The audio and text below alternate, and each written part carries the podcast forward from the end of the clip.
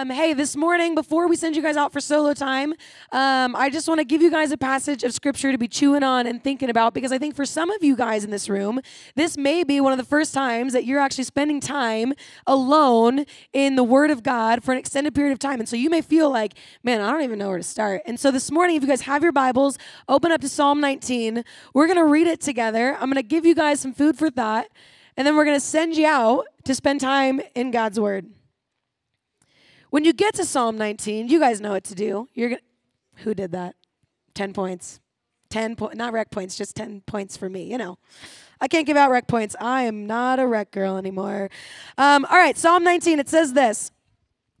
This psalm I love for many, many reasons, and it's kind of two two parts and broken up uh, in verses one through six, and then seven through to the end. And so the first part says this: this is David he's writing and he is he begins by proclaiming and thanking God for revealing himself through his creation. And one of the beautiful things here at Hume Lake that's unique to this location, some of you guys come from wonderful, beautiful areas. Hume, as you look outside, it's beautiful, isn't it?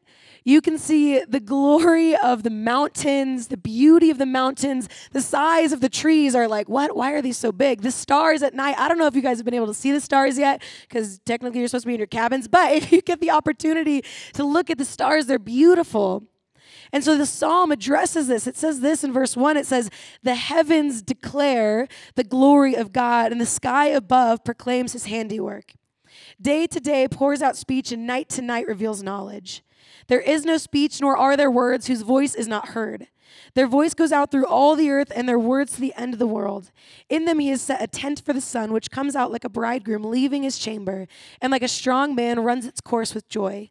Its rising is from the end, and it, uh, sorry, its rising is from the end of the heavens, and its circuit to the end of them.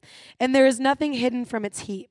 And so, what David's doing here first, he is thanking God for revealing himself through his creation. He's saying the, the skies above declare the glory of God, that you can look out at the mountains over here and you can look at them and go, surely these were created by someone. This isn't just random. And you look at how big it is and how vast it is. And then you begin to think, if the mountains are this big and that vast, how big and powerful and mighty is our God? And so this is what David's saying. And in verse 7, this is what I want you guys to chew on a ton. As we even talked about, or Eric spoke last night about the truth of Scripture, right? David says this he now shifts from praising God for revealing himself in his creation to praising God for revealing himself through his written word. And he says, The law of the Lord is perfect, reviving the soul. The testimony of the Lord is sure, making wise the simple. The precepts of the Lord are right, rejoicing the heart. The commandment of the Lord is pure, enlightening the eyes. The fear of the Lord is clean, enduring forever. The rules of the Lord are true and righteous altogether. I think so often in our culture and in our context, we often look and think about the Word of God as just a list of do's and don'ts, and we don't have a high priority or a high value or a high love for the Word of God. And yet we look at this and it says that the law of the Lord is perfect. It revives our soul. And when we look around in our world, there's not a great example of anything that's perfect, right? Things are broken and challenging and hard and difficult. And yet it says the law of the Lord is perfect. It revives our soul in a world that is chaotic and broken and difficult. We can go to the Word of God and we can have revival or a refreshment to our soul because we can trust in what the Bible says because we have a God who is true and trustworthy and His Word is rooted in His character. In First Peter, it says that we have a living hope because we have a living Savior. And so when things seem broken beyond repair and they don't make sense, we can trust what God says because he is true. It revives our soul. The testimony of the Lord is sure, making wise the simple. The precepts of the Lord are right, rejoicing or bringing joy to our heart. The fear of the Lord is clean, enduring forever. And in verse 10, he says this He says, More to be desired are they. They, what he's talking about here is the word of God. More to be desired are the words of God than gold, even much fine gold. And for you and I today, you're like, gold? Really? Like, we don't have any value on gold. Uh, a little bit, right? But not like they did then. And so for you and I to sit and consider and contemplate what is that thing in our life that we have assigned the highest value? What is that thing in our culture that we have assigned the highest value to? What this is saying is that the word of God is to be desired more than that thing. More than that thing. This is all that we need. All that we need. And so this morning, in just a couple minutes, I'm going to pray for us and send you guys out. What I want you guys to sit and consider, you'll have about 30, nope, 27 minutes alone. We're going to send you guys out. You're going to choose a location around camp. You have to stay in small camp boundaries, so you can't go over to Meadow. Try not to go back to your cabins. What I love about this passage, again, is it starts out talking about, man, the glory of God is revealed in his creation.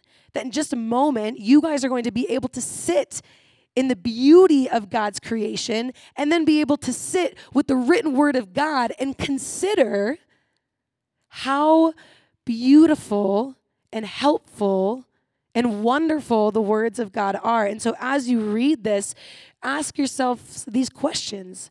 What does it mean that the word of God is perfect? What does it mean that it revives our soul? What does it mean that it makes wise the simple? And why are all of these things important? And then after your solo time around 10 15, you'll have a bell that will ring that will let you guys know your solo time is done. You can head back to your cabins and you guys will be able to discuss this as a cabin group and everything that you've read. Now, you don't have to, let me tell you this too. You don't have to stay in Psalm 19. This is just for you guys who are like, man, I wouldn't know where I would go if you're going to send me out and just sit there and stare at the lake. This is a wonderful place to start. Let me pray for us. Father God, would you be with us this morning? Lord, as we open up your word, as we spend time with you one on one, God, I pray that we would take this time seriously. God, that we wouldn't leave this chapel and then find our friend just to sit with them and talk for the next 25 minutes. God, we have all of free time and a whole week of camp to hang out. And so, Lord, when we set time aside to be in your word, to better understand and have a deeper love for the things that you say, God, would you be with us as we do that? Lord, I pray for just everyone in this room, God, whether they have been walking with you their whole life, God, or they're still not sure about who you are. Lord, would you do an incredible work this morning through your word? God, would your spirit fill us, God, and allow us to understand the text?